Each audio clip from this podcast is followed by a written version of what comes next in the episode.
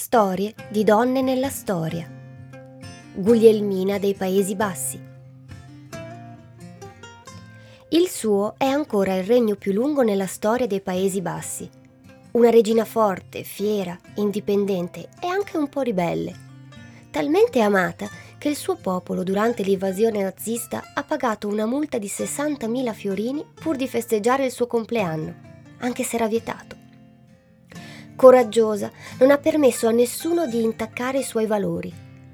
Prima di morire si dedica alla scrittura della sua autobiografia, a cui dà un titolo che chiarisce subito il suo pensiero, Sola ma mai da sola.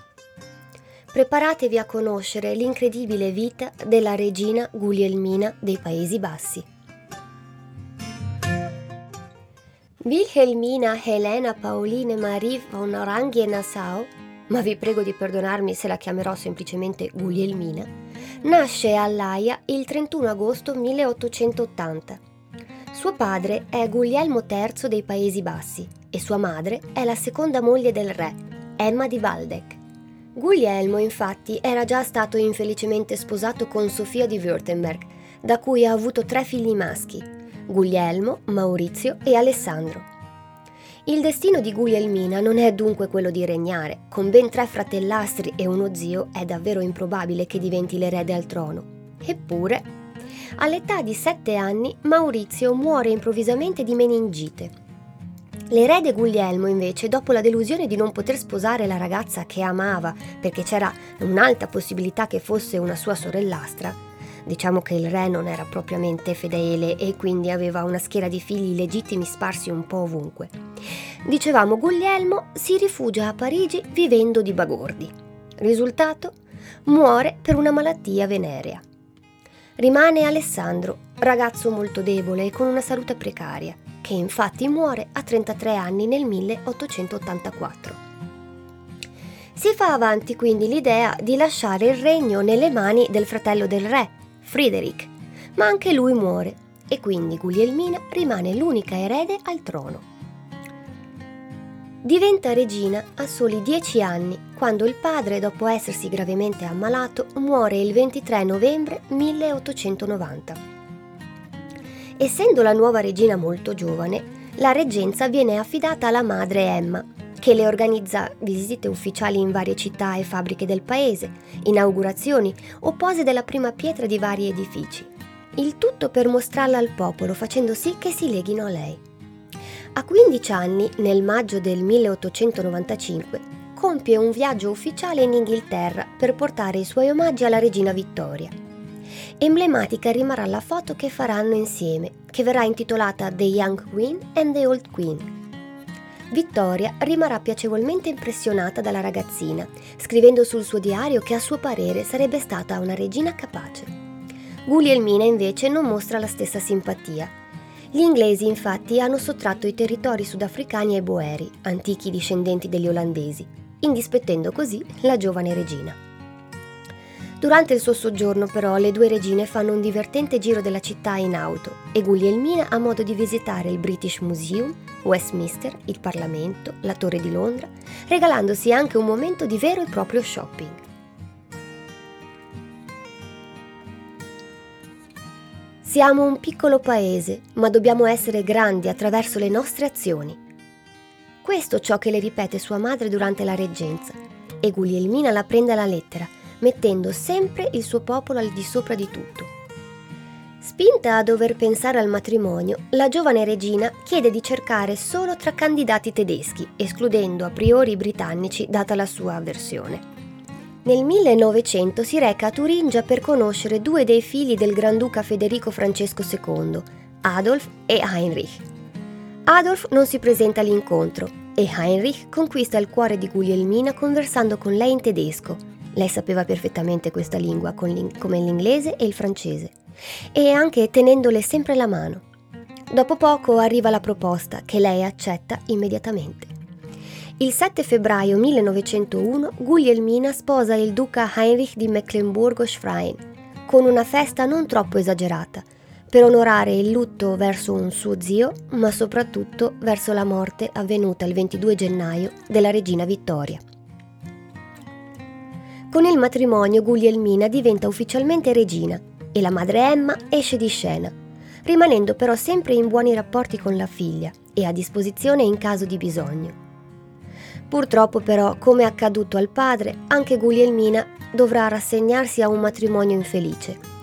Heinrich si rivela subito un opportunista, che non la ama, tradendola con moltissime donne.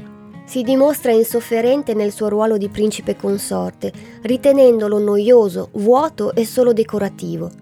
Disprezza dover rispettare l'etichetta e camminare quindi un passo dietro la moglie, ma soprattutto odia non avere alcun potere effettivo cosa che Guglielmina si assicura di non far cambiare mai. Il matrimonio della regina, oltre che essere infelice per i tradimenti del marito, diviene anche fonte di preoccupazione e sofferenza a causa degli innumerevoli aborti che Guglielmina subisce. Solo nel 1909 la coppia riesce ad avere quella che resterà l'unica figlia, Giuliana. Dopo l'ennesimo aborto nel 1912, i due reali intraprendono vite separate L'opinione generale sembra non essere soddisfatta dell'unica erede della regina, in quanto un'altra regina femmina era ritenuta riduttiva per il paese.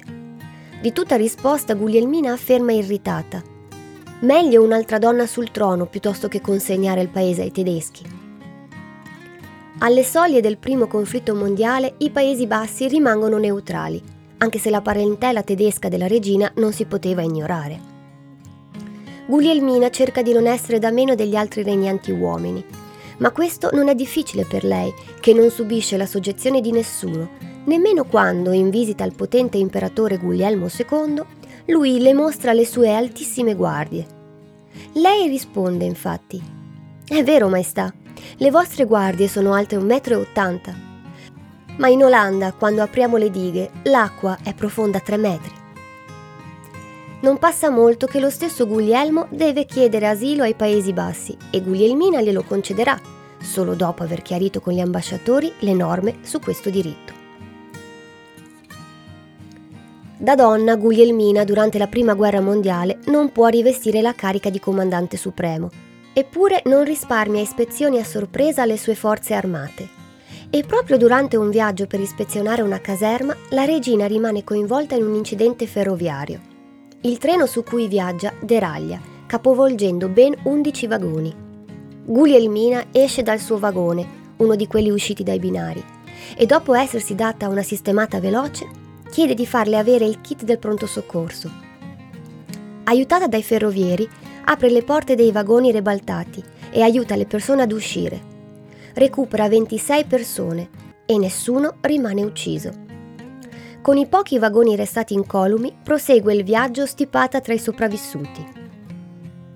Nel giro di poco tempo, tutti vengono a sapere della sua impresa e comincia così la sua fama di regina coraggiosa e altruista. Tanto che nemmeno la caduta dell'impero russo la scalfisce e anzi si può permettere di girare per il paese con la carrozza scoperta senza temere attentati.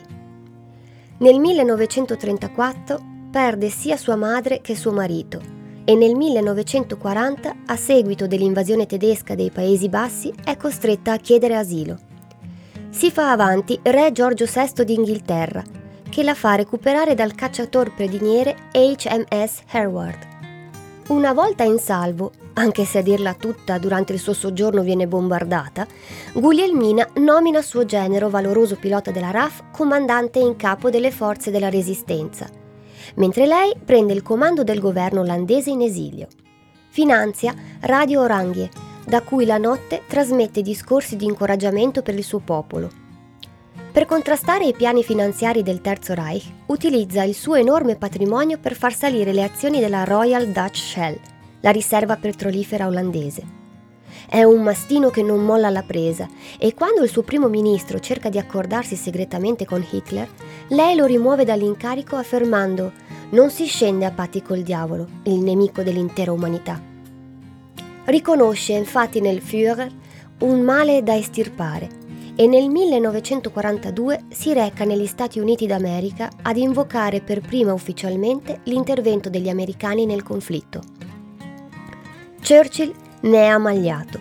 In un suo discorso afferma che la regina olandese è il solo uomo fra tutti questi capi di Stato in esilio. E nel 1944 viene fatta entrare nell'ordine della giarrettiera. Fino a quel momento è solo la seconda donna ad avere questo onore. Il 13 marzo 1945 torna in Olanda solo per dieci giorni, in quanto i nazisti non sono ancora stati sconfitti definitivamente. Ma poi il 2 maggio ci ritorna, annunciando per radio al suo popolo Finalmente siamo padroni delle nostre case e dei nostri castelli.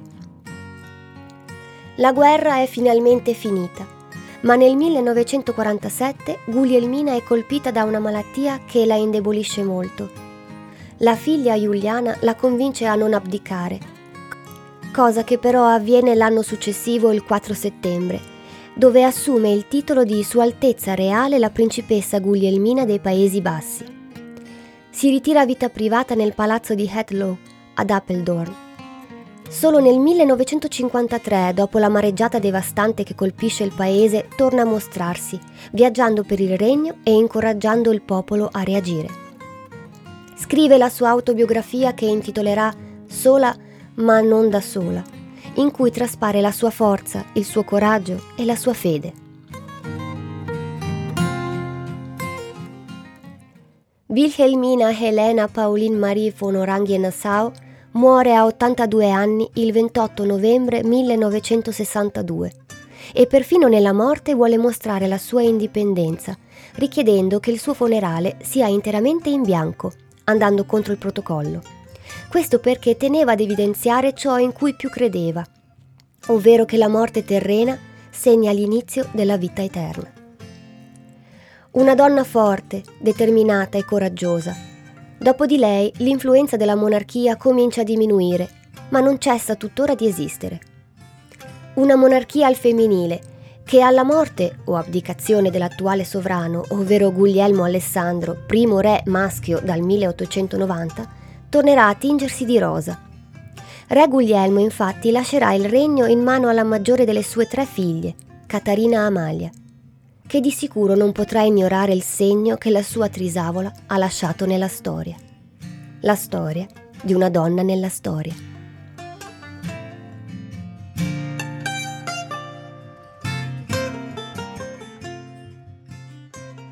Come sempre nella descrizione dell'episodio trovate sitografia e bibliografia. Sono Francesca e questo è il mio podcast, Storie di donne nella storia. Alla prossima e grazie.